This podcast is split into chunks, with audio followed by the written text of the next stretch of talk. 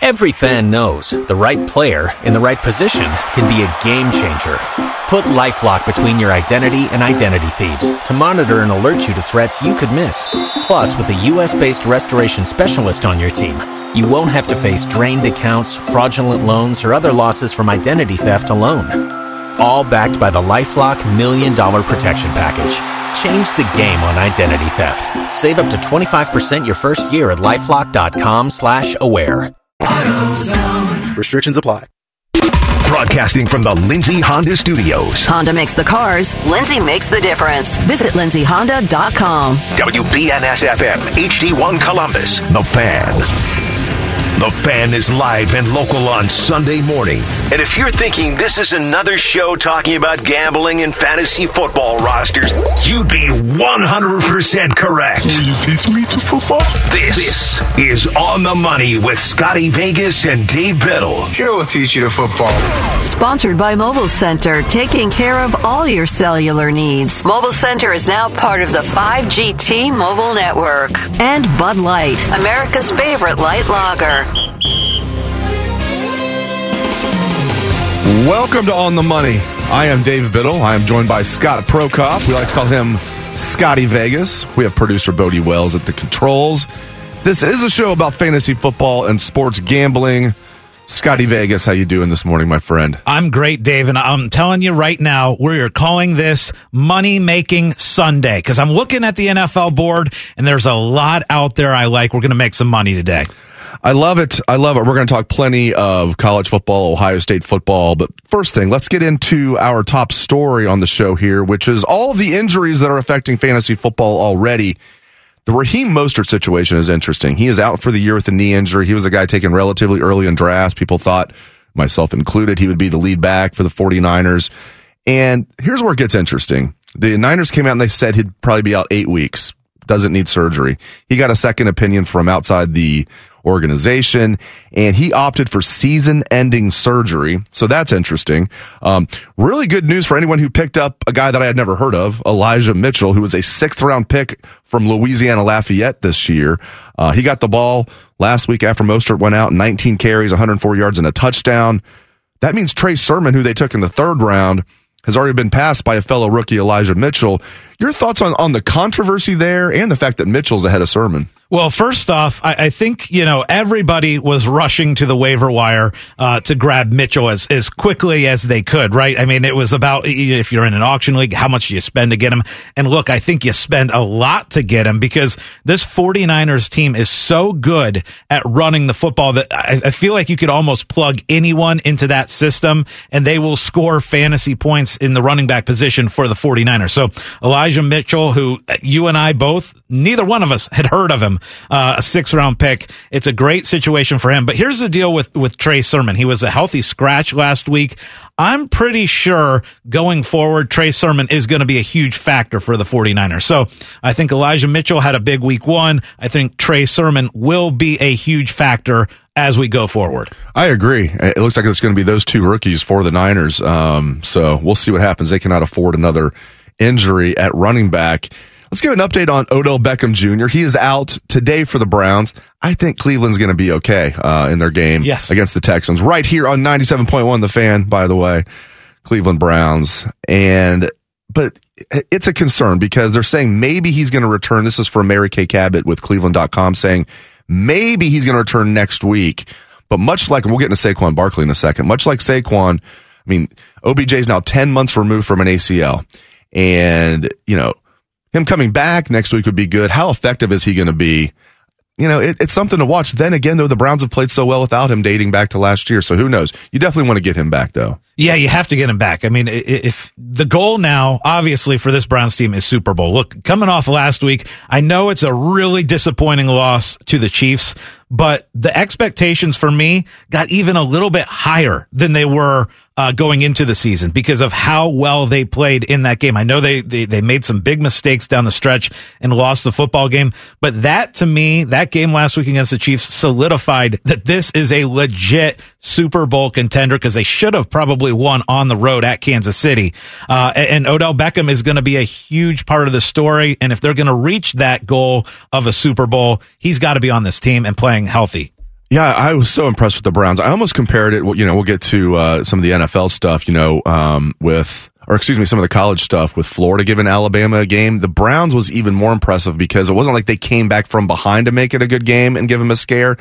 They were bludgeoning them for a while. The Chiefs had to come back, and I mean, I tell you what, I know no moral victories in football, right? Maybe this is the exception to that rule. For you to go into Kansas City, and the Chiefs are flat out lucky to win that game. Browns covered.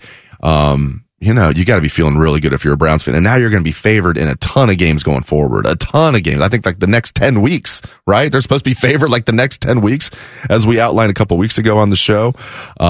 So yeah, you got to be feeling very good if you're a Browns fan. You also got to be feeling good to get to play the Texans today. As mentioned, Saquon Barkley, I read an interesting story out of New York about this. Obviously still not 100%. He was able to play in the opener, but wasn't very effective. If you took him early in fantasy drafts, you're probably thinking, what was I thinking? He is still not 100%. They're saying he might not be until about midseason and maybe not all year.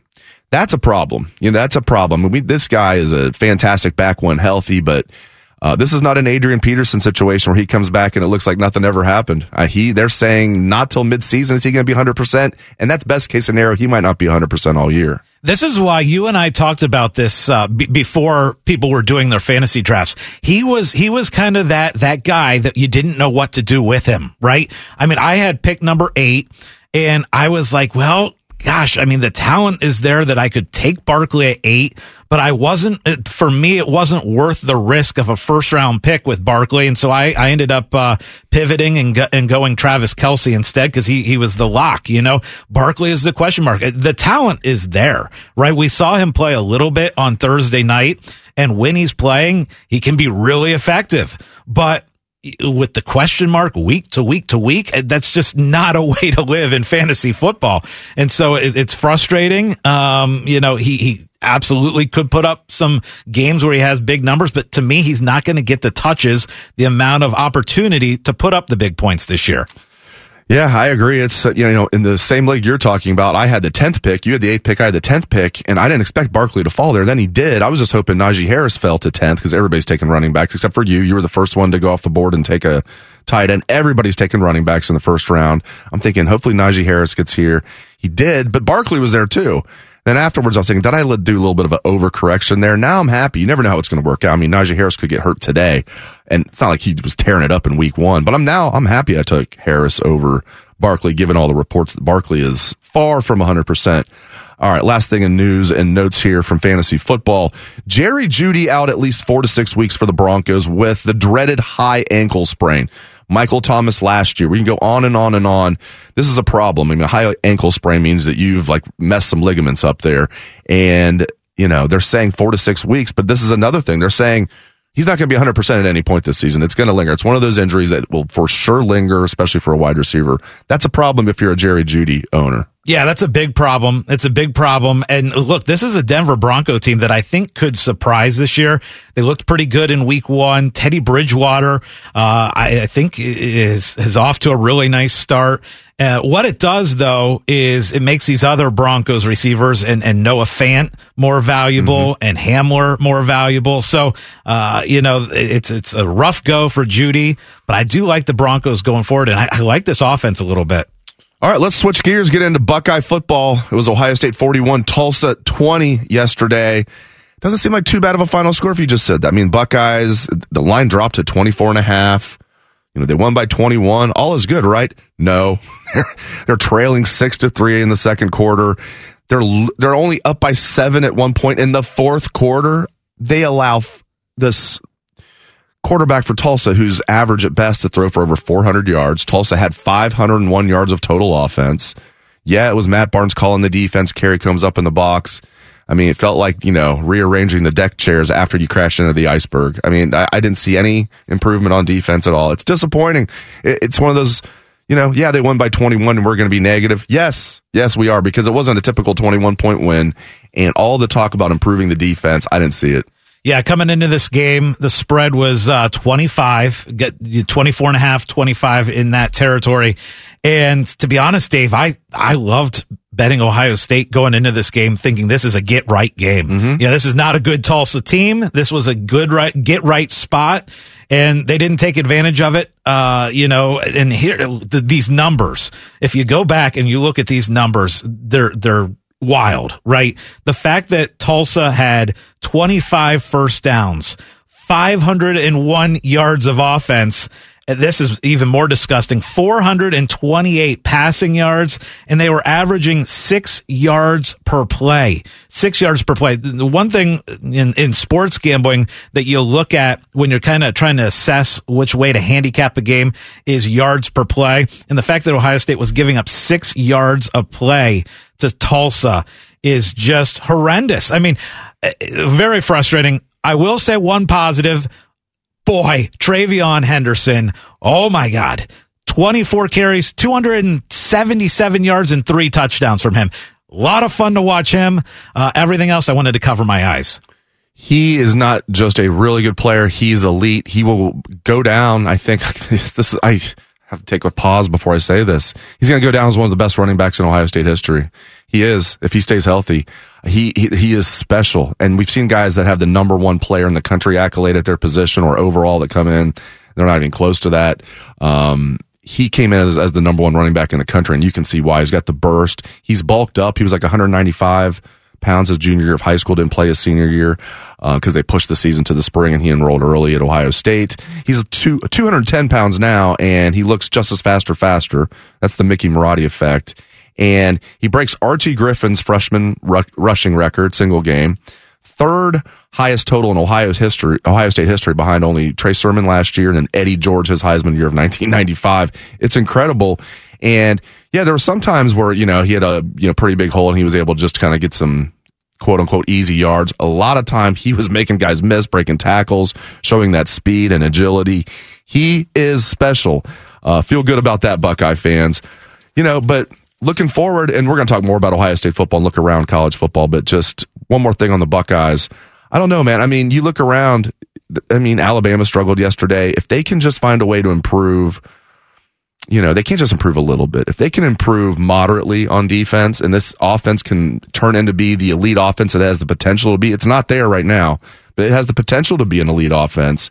Where are you at with Ohio State's chances of making the CFP and perhaps winning the national title? I'm not very optimistic right now. Well, here's what I'm looking at. Going into the season, we looked at the Big Ten and we looked at Ohio State's schedule and we're like, well, this isn't going to be that tough of a run to get to 12-0 and get to the Big Ten championship game. And boy, were we wrong, because Look at this Big Ten East now, and it might be the best division in football, because look, Penn State with a big win last night over Auburn. You got a Michigan team that honestly, and I hate to say it, looks fantastic right now, just absolutely destroyed Northern Illinois, which it's Northern Illinois, but they put up 63 points in 3 quarters, did Michigan. And then another team on the schedule who you and I both were down on, but Michigan State is really showing this year. The fact that they not only beat Miami yesterday, but they destroyed Miami yesterday, 38-17. That's a good team. And by the way, Rutgers doesn't suck this year. Maryland's got a little bit of game. This Big Ten East is tough, and that's going to be a gauntlet for Ohio State to go through, with a lot of question marks, especially on defense, but a lot of question marks with Ohio State. Man, this is going to be a tough road.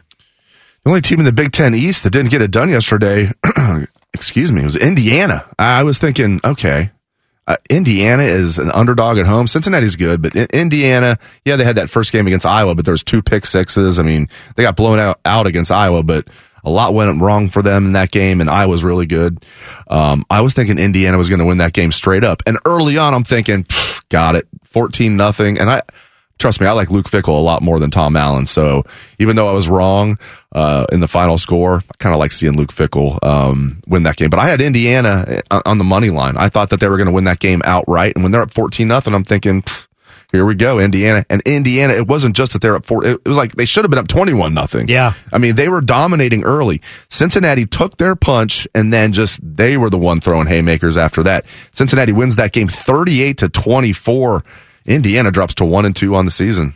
Yeah, and they were kind of the darling, right? I think they were ranked 14th coming into the year, and now that's a team that might be the fifth or sixth best team in the East right now. I'm getting a lot more of these games, but again, Penn State 28, Auburn 20, Cincinnati 38, Indiana 24, Michigan State 38, Miami 17, Michigan 63, Northern Illinois 10, Minnesota, hey, maybe they're actually pretty good. Minnesota 30, Colorado nothing, Oklahoma 23, Nebraska 16. Again, we're going to analyze a lot more of these games later. Nebraska hanging in there was good to see. Bodie's Notre Dame Fighting Irish 27, Purdue 13. I thought that'd be a little closer than what it was, and it was for a while. Alabama 31, Florida 29. I love it that Alabama's not looking like a juggernaut. They're still the favorite to win it all. Speaking of not looking like a juggernaut, Clemson 14, Georgia Tech 8. So we'll get into all of that later in the show. But up next, we're going to give our picks for our NFL Survivor Pool. That is up next on The Money, 97.1 The Fan. Feel unappreciated? Things not working out the way you imagined? Bad news. Sometimes life sucks. Good news, we don't. The Fan, Ohio sports destination. On The Money, 97.1 The Fan. I am Dave Biddle. I am joined by Scotty Vegas. It is unfortunately time for our NFL Survivor Pool. Unfortunately for me, I lost in week one picking the Jags, thinking my one time I'm going to pick the Jags or playing the lowly Texans. Turns out the Jags are lowly. They're the worst team in the NFL if you get beat by the Texans like that. Goodness gracious. But I am buying back in. Scotty's letting me buy back in, which means if Scotty loses once, he gets to buy back in. If I lose again, I'm out. Scotty wins. All right, here we go. Now, Scotty survived with the 49ers last week, barely. My pick this week, my friend, is the Packers at home against the Lions. There's some better picks you can make, but the Packers have a tough schedule coming up. I think they're going to rebound against the Lions Monday night. So I have the Packers in this one. Yeah, to me, Dave, I really kind of limited it down to five games that made sense for Survivor this week. The Browns, huge favorite. They don't have a ton of games coming up that are locks. Like they do today. Today's a lock for them to win this game. Packers, I like that pick for Monday Night Football. I thought about the Bucs. Bucs are playing a bad Falcon team. Steelers is another one. And then I actually considered on Thursday night Washington, but they barely held on to beat the Giants. But I think for me this week, I think the play is also to go with the Packers. I just, after week one, how crappy Aaron Rodgers looked and how bad that team looked. I think this is bounce back week, and the Lions are so bad. So I think this is get right, and I'm going Packers as well.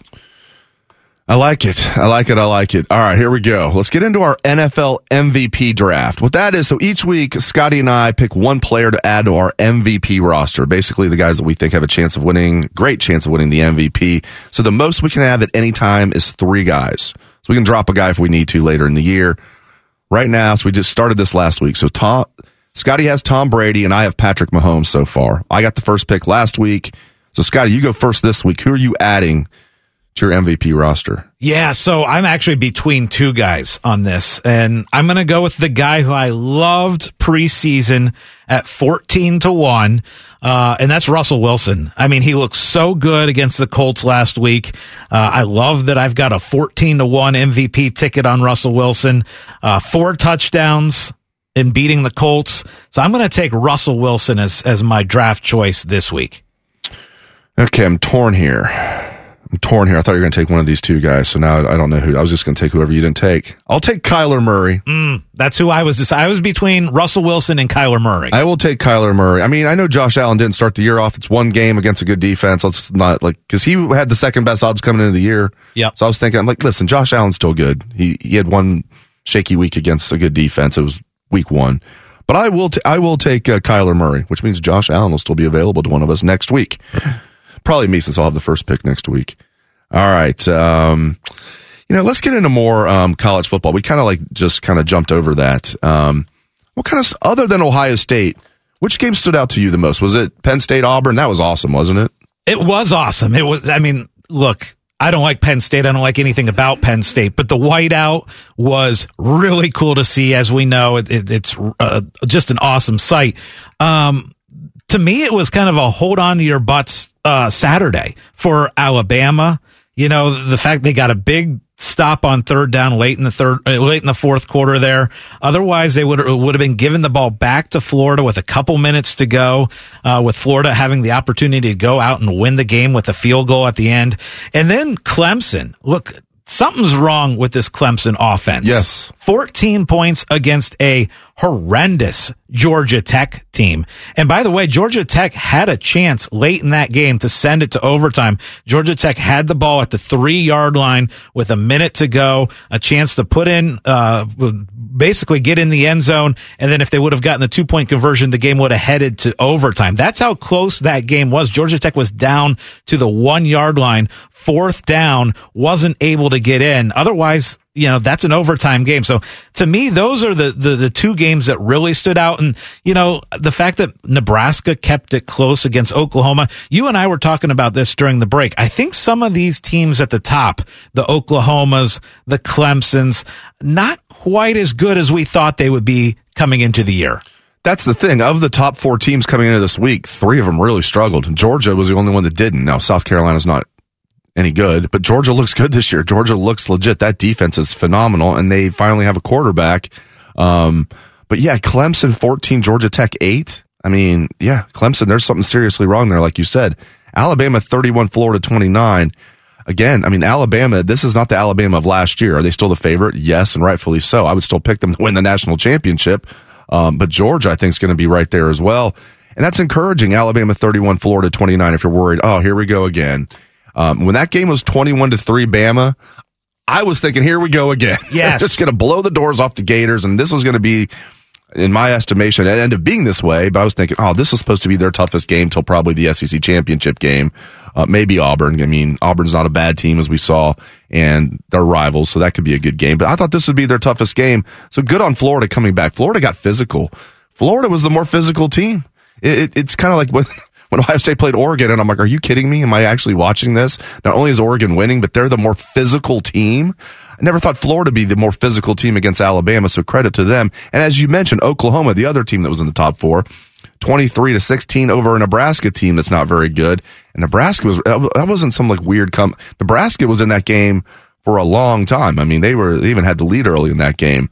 How about Minnesota 30, Colorado 0? Not that Colorado is a juggernaut or anything, or far from it, but maybe Minnesota's not too bad. Yeah, and I'm guilty of this. You know, once Ohio State played them, and then Minnesota didn't look good the next weekend against Miami of Ohio, I started to think, well, are they going to be okay? They lost Ibrahim, their stud running back. But yeah, that's a great win because Colorado actually the week before took Texas A&M to the end of the game. So, you know, the thing that I loved, Dave, about this week was we saw a lot of really good Big Ten matchups, right? A lot of good non-conference games. You mentioned the fact that, you know, Minnesota went and played Colorado. Penn State played Auburn. You know, Purdue was playing Notre Dame, Michigan State, Miami. Just a lot of fun out of conference matchups.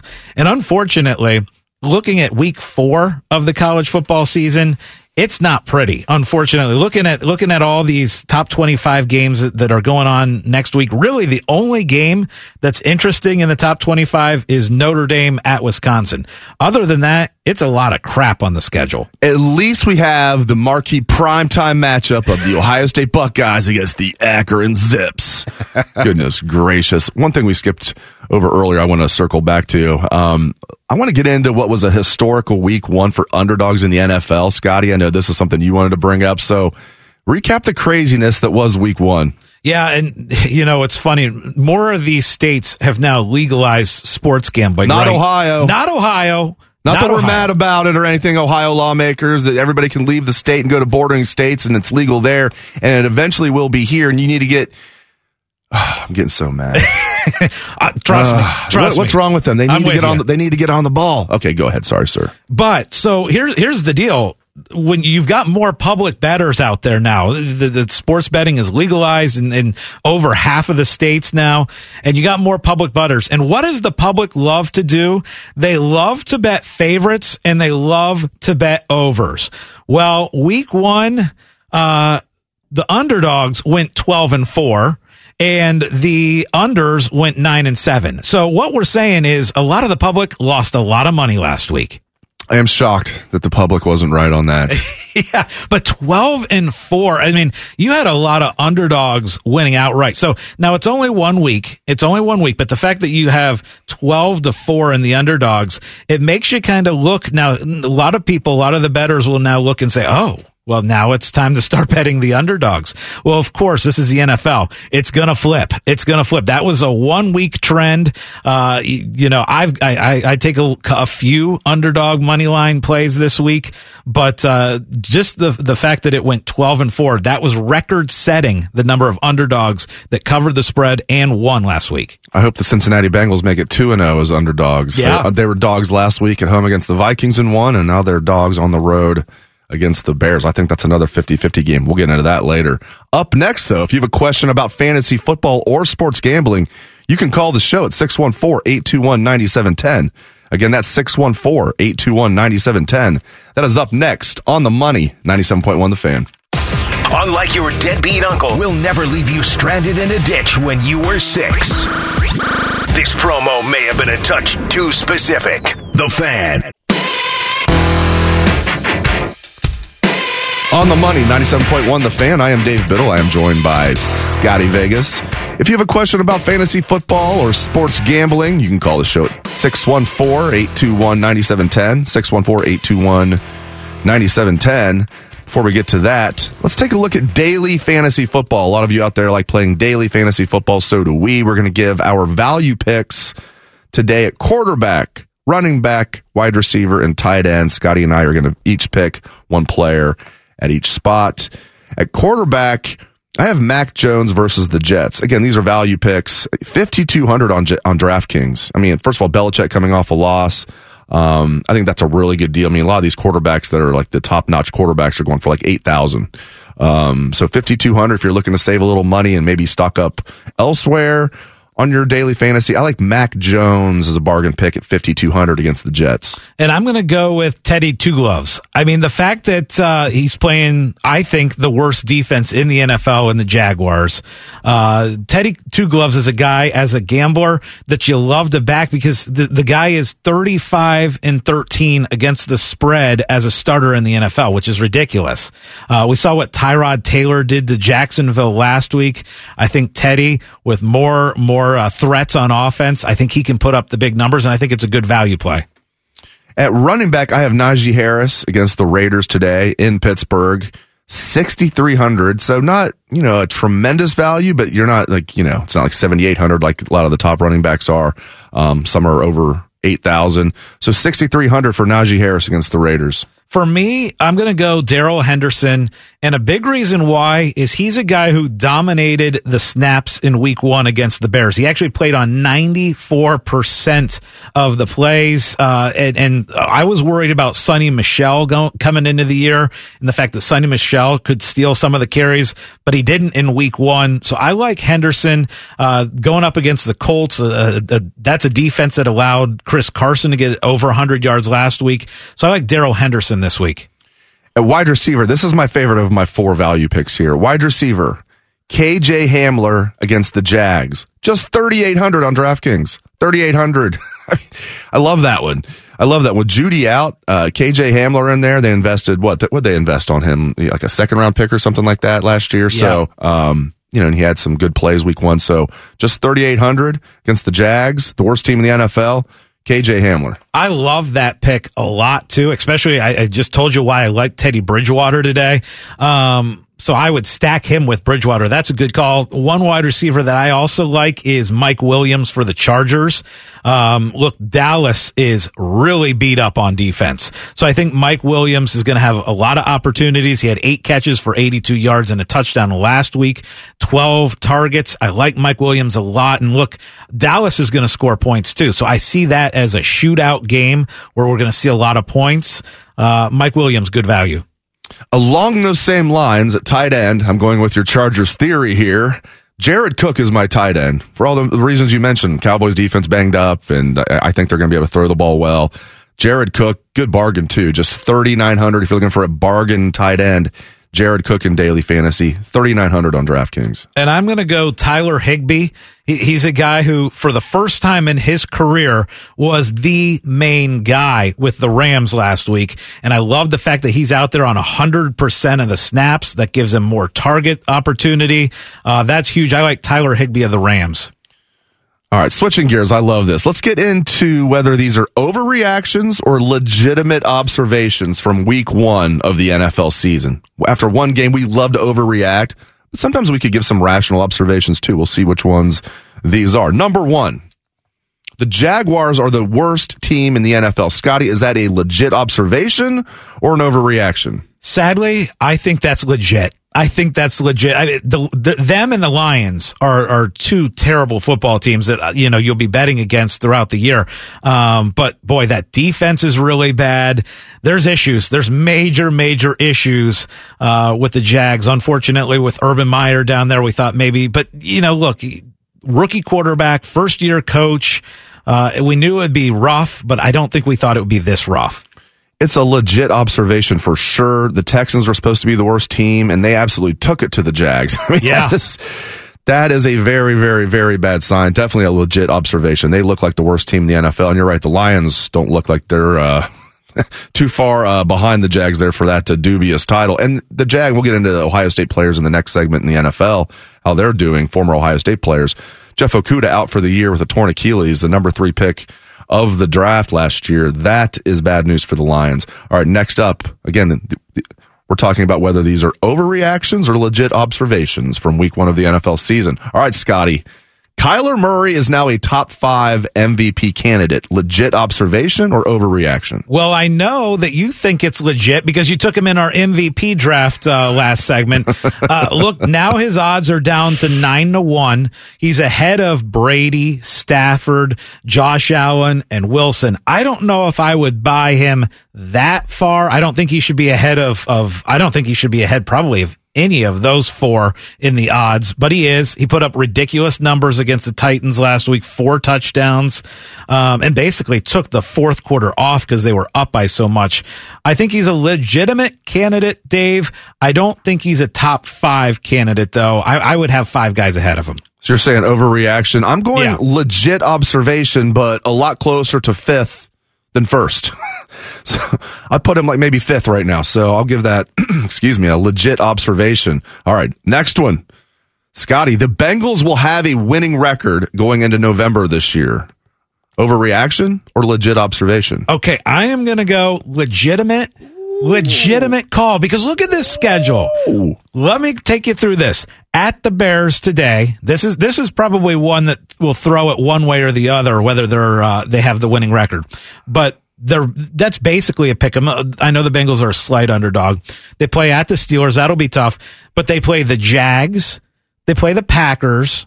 That's good. That's probably a loss. But at the Lions, who would have thought that? Oh, I thought you said that's probably a loss. But who would have thought entering the year, like when the Bengals play the Packers, like that's one that the Bengals will probably get. Yeah, or could right, get. Right. Yeah. They absolutely could get it. It's a home game. At the Lions, I think they're going to win that one. They have the Ravens, and then at the Jets. So looking at that schedule, I think they beat the Jags, the Jets, and the Lions. I think they win all 3 of those, and then I think they probably steal one either against the Bears or the Packers. So, yes, legitimate observation. Oh, I love it. You're getting me excited. Now I'm going to go reverse psychology on my Houday Nation. I'm going to say that's an overreaction. I'm going to say no, they're not going to have a winning record, but I think they're going to be a lot better than this year than people expected, myself included. All right. Next up, the Browns and the Chiefs are going to have a rematch in the AFC Championship game. Legit observation or overreaction? Boy, I'm going legit. That game last week looked like two heavyweights to me. It looked like the two teams that were the best two teams in the AFC. I know going into last week, I talked about how the Bills were my Super Bowl pick, and I'm not changing from that, but I will say I think the Browns and Chiefs right now look like the two best teams. I agree with you. I mean, I have the Chiefs going to the Super Bowl, and the Browns looked like the better team to me, and they were in Kansas City. You know, the Browns led for most of that game. You only have to lead at one point in football, and when the clock hits 0 in the fourth quarter. So, but I thought the Browns were the better team. Again, you hate talking about moral victories in football, but man, if there ever was one, it was that one. Especially when it's a 17-game season, that game's not going to keep you, you know, from winning the AFC North or making the playoffs. I mean, I guess it could. It help keep you from winning the AFC North. Browns looked like the best team in the division, clearly, and they look like the second best team in the AFC. That's a legit observation. I think those are the two best teams in the AFC. All right, last one here. Aaron Rodgers and the Packers are a mess, at least so far, because of all of the offseason issues. Legit observation or overreaction? I'm going overreaction, but by the way, I hated what Aaron Rodgers said after the game, after week one. Basically, you know, it came out that, you know, people were calling it an embarrassment, right? That, you know, and it was. They just got destroyed by the Saints. And Aaron Rodgers, you know, typical, you know, kind of like throws it off. It's one game. One game, who cares? It's kind of his reaction. Relax. Right, relax. That's how he does it, though. Yeah. But as a Packers fan, after everything that they went through in the offseason, and then week one you look like that, I'd be pretty upset at Aaron Rodgers' reaction to it. Now, I think it's an overreaction. I think they'll be good. I think they'll be fine. But I would be pretty upset at how Aaron Rodgers treated that first game. I think it is a legit observation for sure. I'm a big believer in, like, you know, the mental side of sports and chemistry and all that. I mean, everything they went through during the offseason looked like he wasn't going to come back at some point. In fact, I think people were saying he's definitely not going to come back. And yeah, I think that has to play into it. They look like they're in disarray, but it's just one week, and maybe I am overreacting, but I am saying it's a legit observation that they are a mess, in large part because of all the offseason drama that they had. All right, up next, we're going to take a look at how former Ohio State players are doing in the NFL this season, and we're going to look back on Ohio State's win over Tulsa yesterday. That is up next on The Money, 97.1 The Fan. If it's Buckeye football you crave, you come to the right place. And if it's day drinking you crave, you've also come to the right place. The Fan, Ohio sports destination.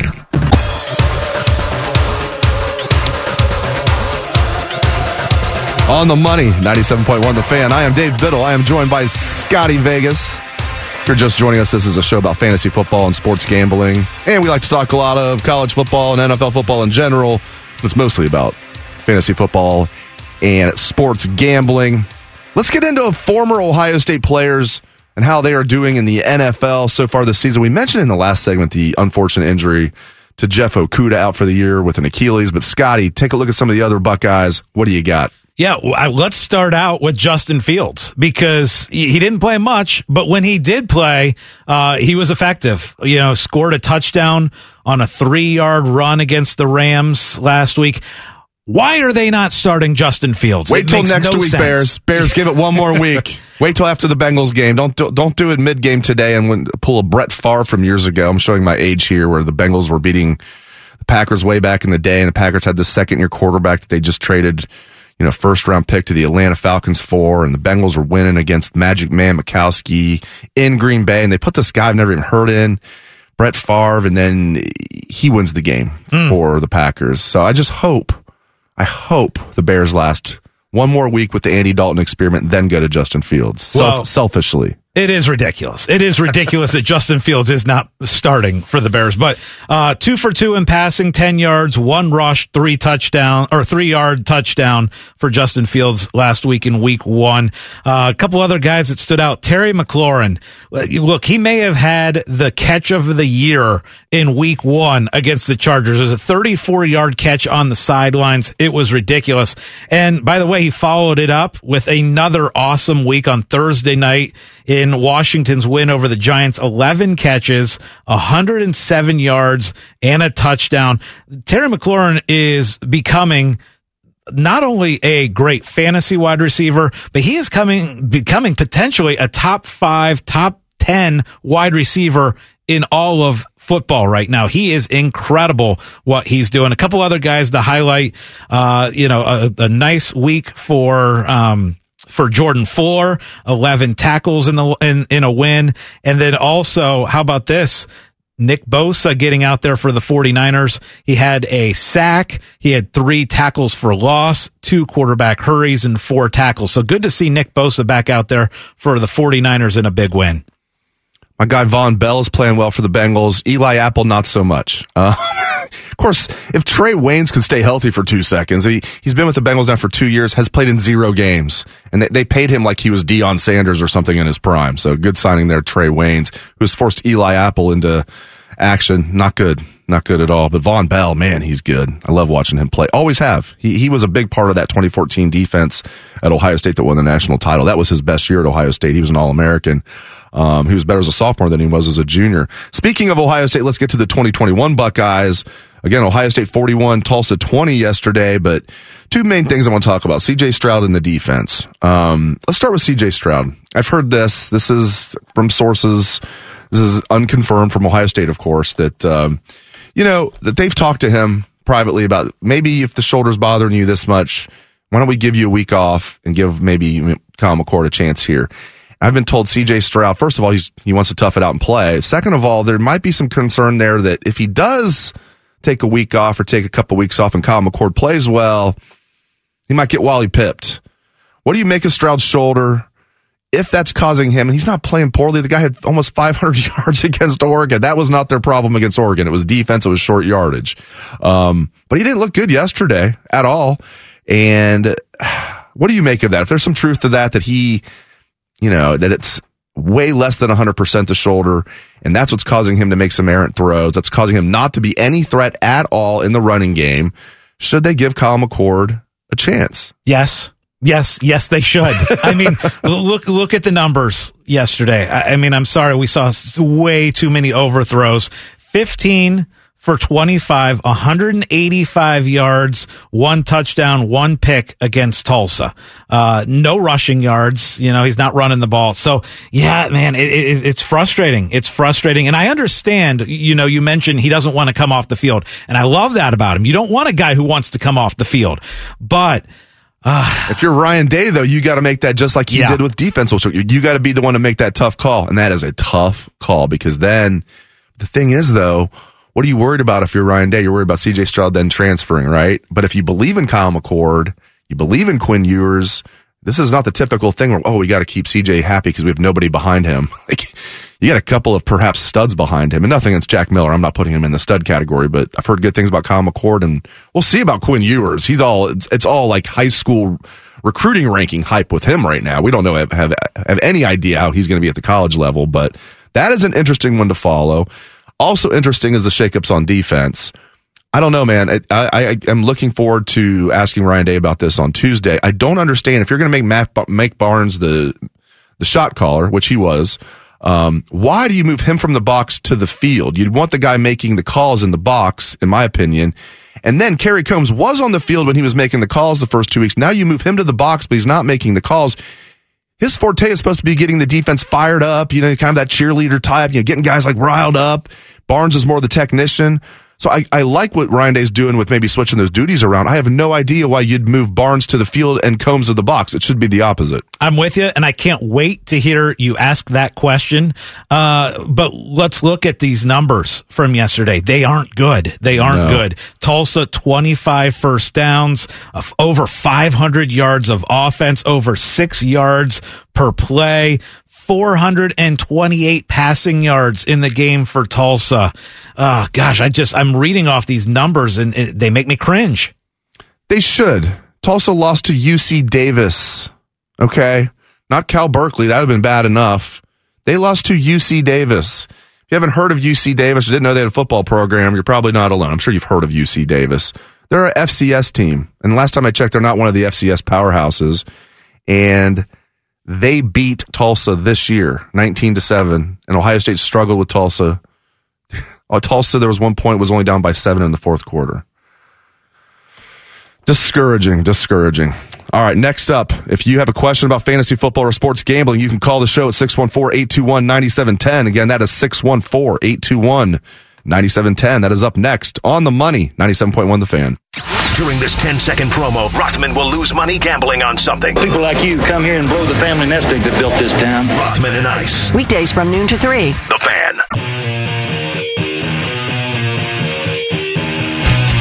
Welcome back to On the Money, 97.1 The Fan. I am Dave Biddle. I am joined by Scott Prokop. We like to call him Scotty Vegas.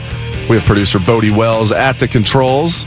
If you're just joining us, this is a show about fantasy football and sports gambling. And if you would like to call the show with a question about fantasy football or sports gambling, the number is 614-821-9710. Again, that's 614-821-9710.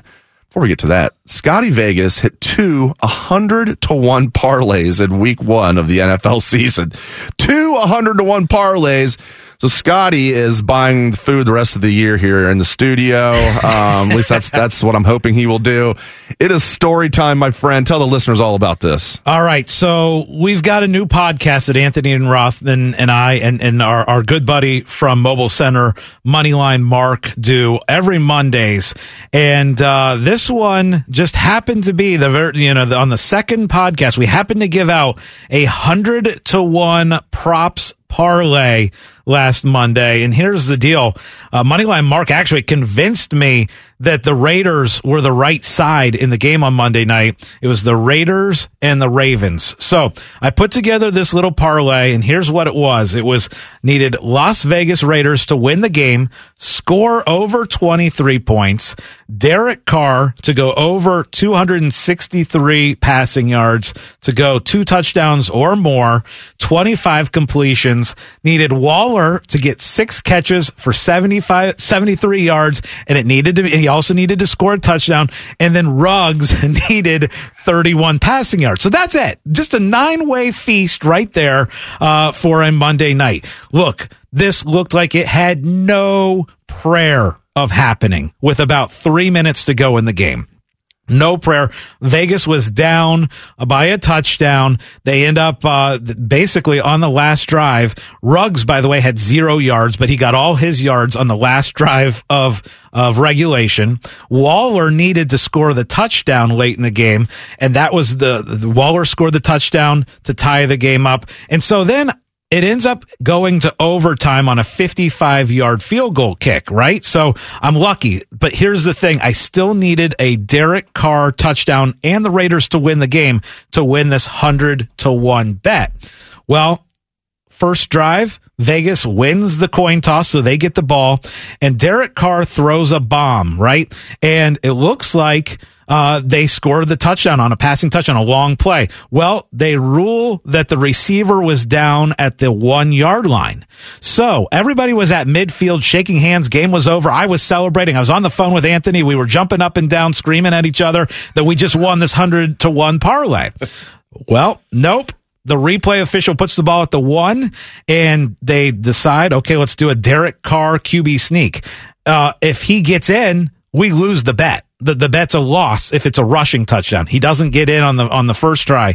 Then we get a motion penalty, back 5 yards, and Derek Carr then throws a interception in the end zone off a ricochet, and the Ravens get the ball. So I'm screwed, right? They're not going to need a touchdown. They could lose the game.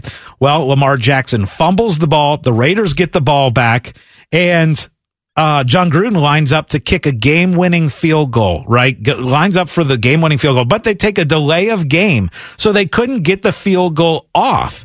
And so the next play, Carr goes back and throws a touchdown pass, and the 100-to-1 bet comes through.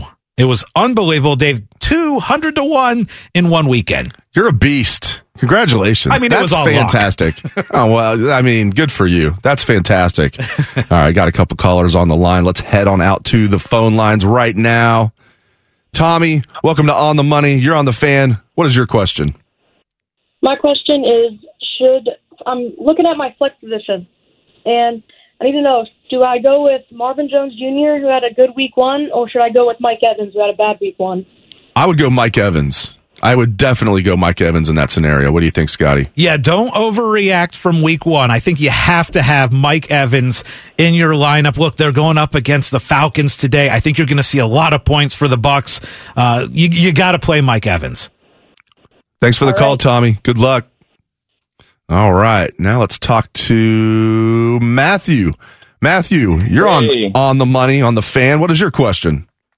Fellas, good to hear you this morning. So I have a 5-way flex question. I need to know, am I taking Damian Harris, who I have in my flex right now, or do I sub in either Chase Edmonds, Tyler Boyd, Cortland Sutton, or Melvin Gordon, who had an amazing first week?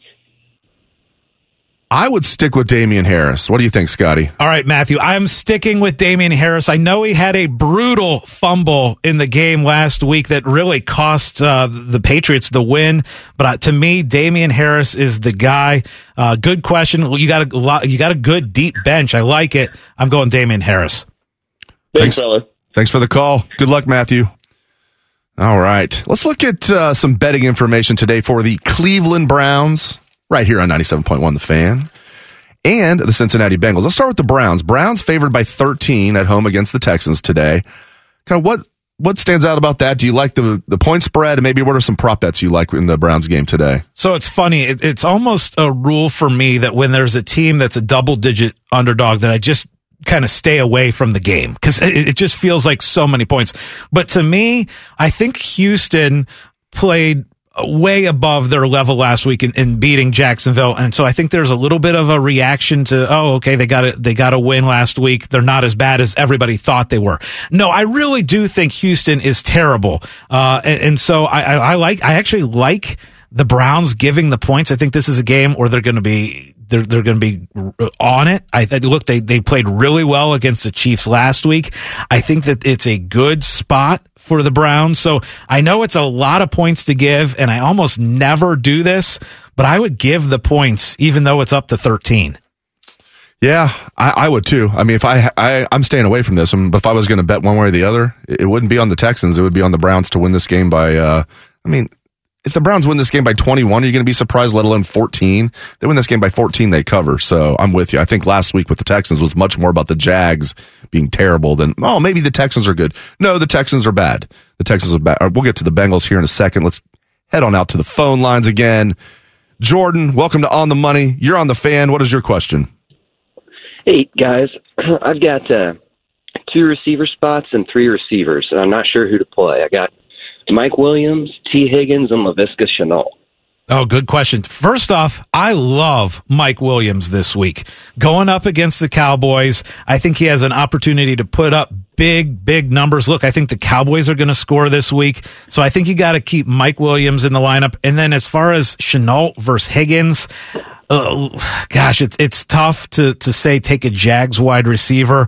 And I'm not going to tell you to do it. I'm going to say Higgins. That's a close one because I like Shenault, but I just don't love that offense enough. So to me, it's Higgins and Williams. What do you think, Dave? I agree 100%. I go Williams and Higgins there for sure. Thanks, guys. Thanks, Jordan. Good luck to you. Appreciate the call. All right. Bengals. They were 3-point dogs when it first opened, I think. Then it was 2.5 for a while. Is it down to 1 now? Down 1.5? 1.5. 1.5. Yeah. That's moved a lot. That tells you, I mean, the Sharps are betting on the Bengals. I like that. Now, the Bengals won straight up last week, even though they were 3.5-point dogs at home against the Vikings. I think this is a 50-50 game today, so the line moving makes sense. I liked it a lot better when it was 2.5, which is when I locked it in for our best bets purposes. That was yesterday. So I liked it a lot better when it was at 2.5, but again, I think this is a 50-50 game today, Cincinnati and Chicago. It's a 50-50 game. Let me give you a couple trends, Dave, that I think you're going to like. First off, Andy Dalton. Andy Dalton has failed to cover every time as a home favorite since 2018. Okay, he has not won against the spread as a home favorite in 3 years. The other thing, Chicago 4-11 against the spread following a straight up loss over the last 3 years. So those are two trends that you have to love. Chicago has failed to cover each of their last 3 games as a home favorite. There's a lot of trends heading that way. And I'm telling you, if they don't play Justin Fields or play him a decent amount, I think the Bengals win this game. I hope you're right. Now, I am a little concerned that if Andy Dalton's ever going to bring his A game, it's going to be against his former team. True. That's a good concern. And the other concern I have here, again, I think the Bengals have a really good chance of winning this game. Bears D-line against Bengals O-line. Bengals O-line, they gave up. Burrow was knocked down to the ground 7 times last week. And one time it looked like, oh, no. Guy kind of rolled up on him. You're thinking, you got to be kidding me. The center, Trey Hopkins, is coming back from an injury. He gave up 2 sacks. The tackles actually played well, but now the Bears have a good D-line led by Khalil Mack. But they also have a D tackle. I can't remember his name off the top of my head, who's really good, who's going to give the Bengals interior line trouble today. So we'll see what happens there. All right, let's reset some top stories in fantasy football as far as injuries. Now, Raheem Mostert out for the year with a knee injury. A couple interesting things here. There's some controversy because the Niners were saying they only thought it should be 8 weeks. Don't need surgery, just needs rehab. He got a second opinion. He opted for season-ending surgery. I mean, his wife was on Twitter saying he was getting like death threats and stuff. And it's just like, okay, calm down, people. Now, listen, it's good news for anyone who picked up Elijah Mitchell, who was a sixth-round pick from Louisiana this year. He got the call after the injury, 19 carries, 104 yards, and a touchdown for the Niners. Trey Sermon, healthy scratch. That won't be the case going forward. But Elijah Mitchell's clearly passed him on the depth chart already, even though Sermon was a third-round pick. Mitchell was a sixth-rounder. Your thoughts on the controversy there first. What do you make of that? That to me is interesting that the Niners were like, you don't need surgery, 8 weeks, according to our doctors. And he was like, no, season-ending surgery, I'm out for the year. Yeah, it's a crazy situation. But here's the deal with the 49ers, fantasy-wise. They're a great running team. Okay, no matter who you plug in there, the 49ers, and Shanahan is fantastic at drawing up run plays. It's what the 49ers do and how they're so successful. So whoever they plug in there, and this is why I loved Trey Sermon preseason, why I wanted to draft him in as many leagues as I possibly could. And I know he was a healthy scratch for week one. I think that had more to do with the fact that he was still kind of learning the blocking schemes and things like that. And I know Elijah Mitchell was a sixth-round rookie pick. Look, the 49ers invested heavily in Trey Sermon, a third-round pick for Trey Sermon. He is going to be a big factor. So if you have Trey Sermon, this is a opportunity now for him to step up and be the main guy for the 49ers. And on your fantasy team, I think he's going to be a good play going forward. But yeah, Elijah Mitchell, he was the guy to pick up in every league off the waiver wire this week. If somehow in your league it wasn't done, go get him. It was done in every league. And if it wasn't done in a league, I'm going to join that league next year, by the way. Scotty, we have a caller that wants to talk gambling. Woo! Does that sound good to you? This is Money Making Sunday, so let's do it. There we go. Let's go out to the phone lines. Let's chat with Sam. Welcome to On the Money. You're on the Fan. What's your question, Sam? Hey, I was just going to let you know I'm on my way to Indiana right now to put $5,000 on Houston Texans. I think Tyrod Taylor's going to show out against his old team. Ooh. I've been gambling for about 30, 40 years. No, I'm betting that with 13.5 right now, you can get the points. They may win outright, but I know it's going to be a big running game for the Texans on the Browns today. So, well, thanks for the call, Sam. If anyone wants to, you know, take my money. I'm heading there right now. Well, first off, we hate the fact that you have to go to Indiana to place this bet. That's ridiculous, right? That's ridiculous. Second of all, though, look, it's a ton of points. I mean, it is so many points, and a lot of the trends actually point your way. I mean, Tyrod Taylor has covered his last 6 starts, including in the playoffs. He's 5-0 against the spread since leaving the Bills. There's a lot of trends. Houston's 6-0 against the spread against Cleveland since the start of 2006. So look, I totally understand the bet. It's a lot of points for me, but man, sitting there on a Sunday, trying to pull and hope that the Houston Texans keeps it within 13. That's just a tough thing for me to do. I love that you're not messing around, man. 5Gs. Good for you. Hey. Good luck to you. Hey! Don't forget, Tyrod Taylor played for the Browns. He's a little revenge. That's right. We recall Hugh Jackson's guy. And then they put Baker Mayfield on there finally, and then they took off. Oh, yeah. Yeah, well, good luck to you. Good luck. $5,000 bet. Thanks for the call there. Speaking of the Browns real quick, one more fantasy football note to pass along. If you're wondering about Odell Beckham Jr., he is out today to no surprise. Now, the Cleveland.com, Mary Kay Cabot, has reported he could return next week against the Bears, but he's probably not going to be 100% for a while. I mean, he's only 10 months removed from the torn ACL. So I don't know how effective he's going to be even when he comes back, Scotty. I don't think he's going to be – you still want him rostered in fantasy. You want him on your roster, but he's going to be like a plug-and-play guy here and there. Hopefully you don't have injuries, but if you have injuries, he might end up being a starter for you right now. Right now, he's just a guy you want to stash even after he comes back. I just don't see him making a huge impact right away. I agree. He's a guy that you stash. You know, he has – top two fantasy round talent. So if he's able to play second half of the year to full ability, you may have a steal come fantasy playoff time. But right now you're frustrated. Up next is our Bud Light Picks contest where Scotty and I will pick all of the NFL games this week straight up. That is up next on The Money, 97.1 The Fan. All the dumb things we say are on demand when you want them. Just utilize the computer chip we've implanted into your brain. The Fan, Ohio sports destination. Get back. On The Money, 97.1 The Fan. I am Dave Biddle. I am joined by Scotty Vegas. Scotty, tell the listeners about our fantastic Bud Light Picks contest. Who is the week one winner? People can still sign up. Tell them how they can sign up and what prizes they can win. Yeah, here's the great thing. Even if you did not get in for week one, we have weekly prizes every week. All you have to do is go to 971thefan.com. Right on the front slider, we've got our NFL Picks contest from Bud Light. The ultimate winner is going to win the Bud Light Fan Cave. But you got weekly prizes. Our week one winner was Lucas Crumley. It was a wild week. I heard from people that they had just horrendous records because of all the underdogs winning last week. But congratulations to Lucas. He won week one. Get your week two picks in now. You can win the weekly award or play for that big Bud Light Fan Cave at the end. I'm used to women winning the weekly awards. I know. Where are the ladies out there? Come on. Last year, the ladies dominated. So, come on. Let's go. All right. Now, Scotty and I are going to go game by game, pick the winners of all of the NFL games today and tomorrow. Now, these are straight up. We will give our five favorite bets to make against the spread in the final segment of the show at 10:50. All right, Scotty, let's start with the 1 o'clock games. Here we go. Texans at Browns right here on The Fan. Who you got?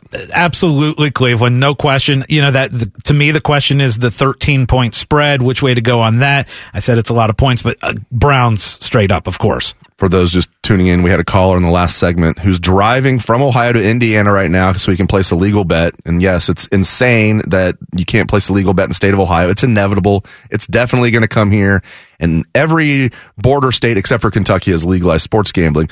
But our guy is driving to Indiana to lay $5,000 on the Texans to cover 13.5. So Browns fans, be kind. You want your team to win by 13, so our caller can win his bet of 13.5. So everybody's happy then. All right. Yeah, I'm picking the Browns as well, my friend. There's no doubt about it. All right. The other Ohio team, Bengals at Bears. Who you got? I am going with your Bengals, Dave. I'm going Bengals. It just feels right. Andy Dalton, to me, not going to get it done. Going Cincinnati. I'll go Bengals as well. See if they can move to 2-0. That's going to be fantastic. I don't know. We'll see what happens. I'm going Bengals, though. All right, Rams at Colts. Who you got, Scotty? So Sean McVay is 38-26-2 against the spread in his career. Great at covering spreads. I'm going to go with the Rams. I also have the Rams. Bills at Dolphins. Give me the Dolphins in a slight upset at home. The Bills were disappointing last week. I think this is a tough spot for them. Give me the Dolphins. I also have the Dolphins. Oh. I thought about that one long and hard, but I'm going with the Dolphins at home. Patriots at Jets. Who you got? I'm going Patriots. Yeah, me too. 49ers at Eagles. Tough one. This is one that is going to be in my best bets later on in the show. I'm going to go Eagles. Ooh. We're going to have one that's different in best bets. I know that. I'm going 49ers in this one on the road, although the Eagles looked great week one. Raiders at Steelers. Who you got? I'm going to go Steelers in a big way in that game. Yep, I like the Steelers too. Saints at Panthers. I'm going to go with the Saints. They're given 3.5 on the road, which is a lot. I know we're just going straight up, so I'm going to say the Saints win straight up. I agree. I got the Saints winning it straight up. Final 1 o'clock game, Broncos at Urban Meyer and the hapless Jags. I got to take the Broncos. I'm going Broncos. Oh, for sure. Now let's move to the 4:05 or 4:25 games. Vikings at Cardinals. Who you got? Yeah, Vikings disappointing loss to the Bengals last week. I am thinking that they are going to bounce back today. I'm going Vikings. I wasn't disappointed. I got the Cardinals. All right, Falcons at Bucks. This one don't need to spend too much time thinking about this one. It's Bucks. So I have the Cardinals in the previous one. I got, of course, the Bucks in this one. Cowboys at Chargers. Cowboys a little too beat up on defense for me. I know they can score a ton. I'm going to go Chargers at home. I do think Zeke's going to have a big day, but I'm going to go with the Chargers to win. Titans at Seahawks. Okay, this is one where I am putting several dollars down on a parlay, props parlay, because I think this is going to be very high scoring. Tennessee's defense sucks. I'm going Seattle in this game. I am going Seattle as well. The Sunday night game, Chiefs at Ravens. Fun fact, Chiefs 2-10 in their last 12 games against the spread, including the playoffs. Chiefs favored by 3.5. Again, this is just straight up, but I find that interesting. Chiefs 2-10 in their last 12 games against the spread. I got the Chiefs winning this one. Who you got winning it? Boy, that is a crazy number. 2-10 for the Chiefs against the spread, but I'm going Chiefs too. I might not pick them against the spread, but straight up, yes, sir. Monday night, Lions at Packers. Packers. I also have the Packers. On the Money is sponsored by Mobile Center, taking care of all your cellular needs. Mobile Center, now part of the 5G T-Mobile network. And Bud Light, America's favorite light lager. The Fan, Ohio sports destination. Moneyline Mark from Mobile Center now joins us on The Money for his Week 2 picks. First, Mark, the story of last week seemed to be all the underdogs. The dogs were actually 11-4 on Sunday. How'd you end up doing in Week 1? You know, pretty good. Anytime you see a softball like Atlanta favored against the Eagles, you got to jump all over that. So I won pretty big on that one. That was probably my headliner. Was there something that slipped you up that caught you? I think that they didn't do a whole lot. They lost, arguably the best receiver they've ever had in Julio Jones. And then I think the Eagles are better than people were giving them credit. I like a lot of their offseason moves. People, I think, are not giving Jalen Hurts the credit he deserves. And honestly, he went into Atlanta and they just manhandled that entire team. Yeah, I'm with you. Both Jalen Hurts and Tua both looked really good, I thought, in Week 1, kind of making that year 2 leap that we thought they would. All right, give me your money line parlay for this week. All right, so some of these are out on a limb, but that's why I'm money line Mark, right? That's right. So I got the Titans over the Seahawks. The Titans' defense looked horrendous Week 1. I think Vrabel rallies the troops, and I think they go and upset the Seahawks. I like the Cowboys over the Chargers. Cowboys showed a lot to me last Thursday night to kick off the NFL season, and hopefully they can continue that momentum. I like them beating the Chargers. And then I don't know why I'm doing this to myself, but I'm picking the Jets again. Whoa. After they screwed me last week, I'm going to pick them again to upset the Patriots. That 3-way moneyline parlay right there, that's got to be some pretty darn good long odds. 20-1. Ooh. You got to go all the way after it. All right, 20-1. I think I would need 40-1 with those three. All right, well, let the moneyline parlay come through with you. Thanks again for joining us on the Money, Mark, and we'll catch you next Sunday. All right, thank you. I love it. All right, up next is our football quick hitters, which are 5 important questions about college or pro football that must be answered. That is up next on The Money, 97.1 The Fan. Your home for the Buckeyes, Blue Jackets, and crew, and our sincere apologies for common men singing Creed songs. The Fan, Ohio sports destination. On The Money, 97.1 The Fan. I am Dave Biddle. I am joined by Scotty Vegas. This time for our football quick hitters, which are 5 burning questions about college or pro football that absolutely must be answered. All right, here we go, Scotty. As we do every week, we pick our 4 teams that we think will make the college football playoff. As you sit here now, who are the 4 teams you think will make the CFP? So I'm going to go with Alabama and Georgia. I think, unfortunately, I think we're going to see 2 teams out of the SEC this year. Boy, I have a hard time looking at the schedule. I just don't see a lot of roadblocks for Oklahoma, so I'm going to have Oklahoma in there. And I know Oregon is 4 right now, but I'm going to throw a team out at you that I think's got a pretty darn good chance to run the table and make it this year, and it's all going to depend on winning at Notre Dame, and it's Cincinnati. I think these Cincinnati Bearcats have a legit shot. So you know what? If I'm projecting my final 4, who it's going to be, I'm going to go Alabama, Georgia, Oklahoma, Cincinnati. Wow.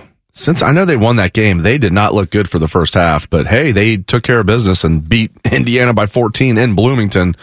Interesting. Putting the Bearcats and Luke Fickell in there at the number 4 spot. We agree. So my 4 are, we agree in the top 2, Alabama and Georgia. Alabama didn't look that good, although Florida's good. And Florida really took the fight to them late in that game. I'm going to put Clemson in, and here's why. If they run the table in the ACC, which I think they will because the ACC is bad, although, my gosh, they barely got past Georgia Tech yesterday. And their one loss is to Georgia in week one. I think 12-1 Clemson gets in. Now, maybe not over 12-0 Oklahoma or whatever. Oklahoma would be 13-0 Oklahoma. But I think Oklahoma is going to drop a game along the way. And if they're both sitting there with one loss, they're both conference champions, but they both have one loss, I think Clemson would get in over Oklahoma. And right now I'm putting Oregon in. I'm putting Oregon in because they need to lose a game or, you know, and they need to lose 2 games for Ohio State's purposes. If Ohio State can, you know, somehow go 12-1 and they're sitting there with the chance, but Alabama and Georgia are in. You know, let's say Clemson or Oklahoma's in, and then Oregon's sitting there with one loss, and they're the Pac-12 champ. Oregon would get in over Ohio State since they beat Ohio State in Columbus. And in this case, neither one of us have a Big Ten team making it into the playoff, which is interesting because looking at this Big Ten East, it is so good. So whoever comes out of the Big Ten East, whether it's Penn State, Michigan, Ohio State, if any of those come out undefeated, I mean, I'm throwing Michigan State in there. I know they've, you know, long shot that they go through the schedule undefeated, but they're playing really well right now. But to get through the Big Ten East, and then if they were to beat an undefeated Iowa team at the end, you would think the Big Ten would have somebody in there. I do think if you ask me right now, would 12-1 Ohio State make it? Not knowing what's going to go on with Oregon and Oklahoma and Clemson, just ask me right now, would 12-1 Ohio State as Big Ten champs make it? I would say yes, for exactly what you mentioned. They would have a ton of quality wins. Presuming Iowa would be there in the Big Ten championship team, or the Big Ten championship game is at least a top 10 team, but if they're undefeated, a top 5 team, probably a top 4 team in Iowa. So if Ohio State's able to go 12-1, I do think they would get in, but man, we'll see if they can go 12-1. All right. We kind of already answered this earlier, but number 2 in football quick hitters. If CJ Stroud is nursing a bum shoulder and it's affecting his play, should Kyle McCord be given a chance to play? Yes, yes, yes. Yes, he should. I mean, look, yesterday was frustrating, right? A lot of overthrows, 15 for 25, 185 yards for Stroud, not a running threat. Yes, to be honest, Dave, to answer the question, yes. Yes. I agree, and I get it. He's a competitor, like you said earlier. You don't want your quarterback to be like, yeah, take me. You want your quarterback to be, no, I want to play. I know he wants to play, but he was saying things like, you know, after the Oregon game that he wasn't sure if he was going to be able to play. He was saying, I'm blessed that I was able to play. That wasn't like some little tweak he was dealing with for him to say things like, I very blessed I was able to play and things like that. I mean, that shows you that it's, you know, it's obviously not something that's super severe or he wouldn't be able to play, but probably a, you know, somewhat, you know, serious sprain, I would guess, is what he's dealing with. You can see him all the time trying to loosen it up. I think he's concerned though, if especially again in a game like Akron this coming week, you know, he's going to play in this one, but I think even, you know, yesterday he was probably concerned if I don't play and McCord plays well, I might not get my job back. Absolutely. Absolutely. And I get the concern and I love the competitiveness, but it's got to be the best man out there, right? That's exactly right. All right. This one kind of combines college and pro, although it's really just pro, but Urban Meyer. How long will Urban Meyer last with the Jags? How many seasons? Well, it's funny because after 1 week, people were already talking about Urban Meyer leaving for USC, which obviously is not going to happen. Look, it was 1 week. Trevor Lawrence in his first start. It was rough. It was rough. They lost to what we all thought was the worst team in the Houston Texans. I'm going to say I think he's going to last a while. Like if we were to put the over-under on – what, 2.5 years? I would take the over. That's interesting you put it there because I think he's going to stay 3 years if I had to guess. So I would take the over on 2.5, but I think that's pretty close. That's a good it's a good line you set there. So yeah, I think probably about 3 years. I don't see him being 1 and done or even 2 and done like Saban was and Spurrier. I think he'll last 3 years. We'll see. This will be a big offseason for them. They should have several other high picks like they did this year. And hopefully they don't do things like draft running backs in the first round. Unbelievable. We already had a good running back. Number 4 in football quick hitters. Which player in fantasy do you already regret not targeting in your drafts and or auctions? Okay, I'm so mad that I did not grab Darren Waller, because if you watched him on Monday night, the entire offense, the entire Raiders offense is directed towards Darren Waller. He's on pace for 323 targets after week one. I mean, that would be a record. It's just ridiculous how much this team runs through him, and I had him a potential to get him in the second round, and I passed on it, David. Man, I regret it. There's a few out there. I mean, Terry McLaurin's a guy that I know you've mentioned, you know, the guy that I probably should have been a little higher on. I thought people were taking him because I love Terry McLaurin, but it's like all of a sudden, like, he's like a, you know, second or third round pick. I'm like, whoa. Yeah. You can see why, though. You can see why. I think I probably should have had him a little higher on my boards. And I love Terry McLaurin, so what was I thinking there? The guy I jotted down, though, was Elijah Mitchell. I didn't see this coming at all. I never heard of him. Sixth-round pick by the 49ers, and there were reports in camp that they liked him. You're thinking, okay, they like him. Okay, sure, but they have Raheem Mostert, and then if something happens with Mostert, they'll just obviously go with Trey Sermon. Nope, they're going with Elijah Mitchell. Now, things can change. I mean, Trey Sermon started last year slow. He was the backup to Master Teague. Yeah. And did not look good at all to me, Trey Sermon. I remember saying he doesn't look like an Ohio State back at all. Doesn't break tackles. Doesn't look that fast. By the end of the year, he was a beast. He was a beast at the all-time Ohio State rushing record against Northwestern. It was so cool to see Travion Henderson have the third highest rushing total in Ohio State history, behind only Trey Sermon and Eddie George yesterday. That was awesome. But I'm going to go with Elijah Mitchell. He just was not on my radar, and I regret that. All right, number 5. What will end up happening with Deshaun Watson, Scotty? Do you think he will reconcile with the Texans? Will they trade him to another team? If it's the latter, who will get him? How much will they have to give up? I don't think it's going to work out with the Texans. I don't think there's any way he plays another down with the Texans. To me, I think the Texans know this is a rebuilding year. They know that this is a year that's going to be a lost year. And so I think they're going to wait. They're going to wait until a team is desperate enough that they need to get a quarterback, and they are willing to give up what the Texans want, which is a ton of first-round picks for him. And look, we know how awesome Deshaun Watson is on the field. So I think they're going to hold on to him, trade him. Look, it might take till the offseason to trade him, but I think they're probably going to end up with 3 first-round picks for him. Yeah, and they've said they want a combination of 6 players and or picks. Yeah. So if they get like 3 first-round picks, then they're going to want like 3 of your decent players. They're not going to take on, you know, a player with a bad contract that they don't really want. They want, you know, a total of 6 players, whether it's 6 draft picks or a combination of players and picks, which it probably would be that. It'd be a combination of players and picks.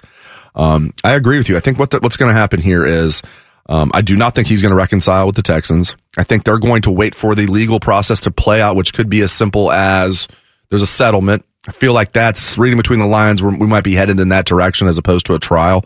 We shall see. Initially, Deshaun Watson was just adamant, no. Now it's like, maybe. Maybe his lawyers talk some sense into him there.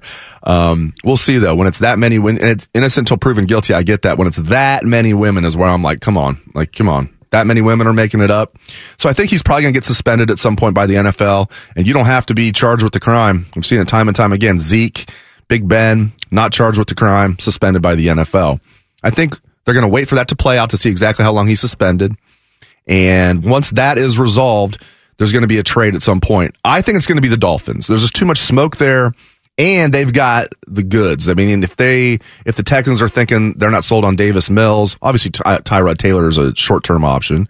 If they're not sold on Davis Mills, who they took out of Stanford in the third round, I could see them saying, give us Tua, give us a bunch of picks, give us a couple other players that are decent, and we'll give you Deshaun Watson. And if I'm the Dolphins, I'm like, let's do it. Now, you got to get the legal stuff situated first, but I would do that in a heartbeat. That's a good call. I think the Dolphins are the team that makes the most sense. As you said, they have the ability to do it with the number of picks that they have coming up.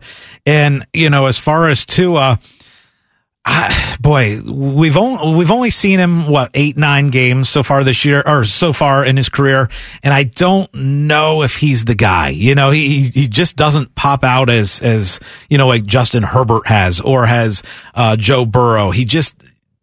He's been serviceable, but I don't think he is that stud Super Bowl winning type quarterback. And so I think, the Dolphins, it might make sense because around Tua, they've got a ton of talent. They sure do. I mean, that team, and they're so well coached. Brian Flores is a heck of a coach. And you usually get out that Belichick tree. It doesn't go well. Looks like he's going to be the massive exception to that rule. That is a good team. Last year, remember, we all thought they'd go 0-16, and they were like actually a decent team. Yes. I mean, the Dolphins looked like they were trying to tank early. They were trading everybody, and they ended up being like, I mean, obviously they weren't good, but a lot better than people thought. All right, up next is Best Bets, where Scotty and I give our 5 favorite bets to make today against the spread in the NFL. That is up next on The Money, 97.1 The Fan. Sports conversation and sometimes pure stupidity. Awesome, funny, random. Your home of the Buckeyes, The Fan, Ohio's sports destination. Hi. Yeah. On The Money, 97.1 The Fan. I am Dave Biddle. I am joined by Scotty Vegas. It's our final segment of the show, and you know what that means. It's time for Best Bets. Hit it, Bodie. It's time for Biddle and Scotty Vegas to fight to the death. It's time for Best Bets. Sponsored by Mobile Center, part of the 5GT mobile network. This is where Scotty and I each make our 5 favorite bets to make today or tomorrow in the NFL against the spread. Scotty was 3-2 in our opening week. I was 2-3, so you have a lead on me just like that. Right out of the gates, you got a game lead on me. All right, Scotty, what are your best bets for today or tomorrow? All right, I am again going with the Steelers. This is my most confident one. They're giving 6 points this week. That's a lot, but I think they cover at home against the Raiders. So give me the Steelers as my first one. Number 2, I'm taking a couple dogs here now. I'm going to go with the Miami Dolphins giving 3.5 at home to the Bills. My third one, I'm going to go with the Carolina Panthers giving points at home, giving 3.5 against the Saints. I know the Saints looked really good in week one. I think it's a little bit of an overreaction. Next, I am going to go with the Chargers at home against the Cowboys. They are giving 3. I think the Cowboys are a little beat up. I think that's going to be tough, especially on defense. And then the last one, I should hold my nose and make this pick because I hate to do it, but I'm going to go with Jacksonville giving 6 points at home against the 49ers. 49ers are a little beat up. I think the Jags can keep that within 6, so that's my 5th pick. All right, I have Patriots -6 is my first one. Patriots -6. And then my next one is Bengals +2.5. It's dropped since then, but I locked this in yesterday. I have Bengals 2.5 at the Chicago Bears. Next up, I have the Niners -3 against the Eagles. At the Eagles, 49ers laying 3 on the road, but and the Eagles did look good last week, but give me the 49ers -3 in that one. Number 4 for me, Cardinals 3.5. They're favored by 3.5 against the Vikings, but I'll lay the points there. I'll lay the 3.5. I like this Cardinal team. Vikings, I mean, they came back to put it into overtime. At one point, the Bengals were smacking them around. It was 21-7 until Zach Taylor decided to go for it on his own 30, up by 14. And they got stuffed. They got the Vikings right back in the game. I was not impressed with what I saw out of the Vikings at all. Speaking of holding your nose here, let me hold my nose on this one. 5th and final one for me, Steelers -6 against the Ravens. You had that one as well. Steelers -6. Not the Ravens, Raiders. Steelers -6 against the Raiders. Those are my 5. Scotty, where's your Benjamin at today? Where is your $100 bet going today? So, as you know, Dave, obviously this is a big money-making day for football, I think. But I'm going to go with a sport that I have dominated lately, and that's golf betting. So much so that the site actually doesn't let me do golf bets as much anymore. Funny. Had to find a new one. But I am going to go. I think there's really good value in Max Homa winning today. So I'm going to take Max Homa at 9-1 to win. And how about, by the way, we got to talk about this because you and I, we love betting tennis. How about the fact that Joker went down last week and you called it? You thought Medvedev was going to be a lot for him to handle. I was happy about it. I didn't bet on it or anything like that, but I thought that would be a good match. I was happy. Yeah, Anthony Rothman was happy. You were the only one that was not happy about that. I know, because I like history. Everybody's rooting against Joker, going for 4 slams in a row and, the year-long Grand slam. It didn't happen. I was rooting for, yes, the chest toss to everybody. I was hoping Medvedev. No, he's too classy. I was hoping Medvedev would do something. That's just, that would have been a jerk move. No, I'm glad he didn't do that, actually. Yeah, I was happy that that Medvedev pulled that out. Again, like I told you, that was the hardest that I've rooted for a Russian since Panarin and Bob when they were with the Jackets. I'm telling you. Ohio State Akron next week. What's the guest on the spread in this one? I'm thinking like 40? Yeah. I think we're probably in the 40 territory. We were at 25 with Tulsa. So yeah, I'm in the 40 territory. And you know, I got to send out a big happy birthday to my daughter, Autumn Vegas, turning 8 today. So big party. We're going to be partying it up and watching football. I love it. Autumn Vegas, Autumn Prokop. Happy birthday to you. Perfect name too. Autumn baby, born in autumn. Love it. Love it. Love it. All right. Well, that is our show for today. We will be with you every Sunday from 9 until 11 a.m. talking fantasy football and sports gambling and football in general. For Scotty Vegas and producer Bodie Wells, I am Dave Biddle. Thanks again for making us a part of your Sunday morning, and enjoy the rest of your day. I know you will with all the NFL games today.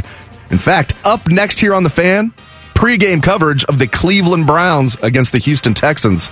This has been On the Money, 97.1 The Fan.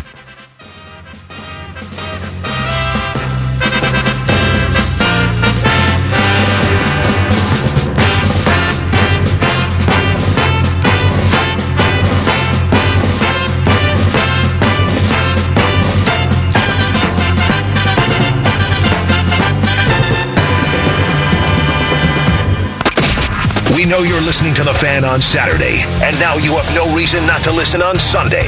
Your Central Ohio home for the Browns, The Fan. This is Mike Rosati inviting you to our open house today from 11 to 3. We'd love the opportunity to... Every fan knows the right player in the right position can be a game changer. Put LifeLock between your identity and identity thieves to monitor and alert you to threats you could miss. Plus, with a U.S.-based restoration specialist on your team, you won't have to face drained accounts, fraudulent loans, or other losses from identity theft alone. All backed by the LifeLock $1 Million Protection Package. Change the game on identity theft. Save up to 25% your first year at LifeLock.com/aware.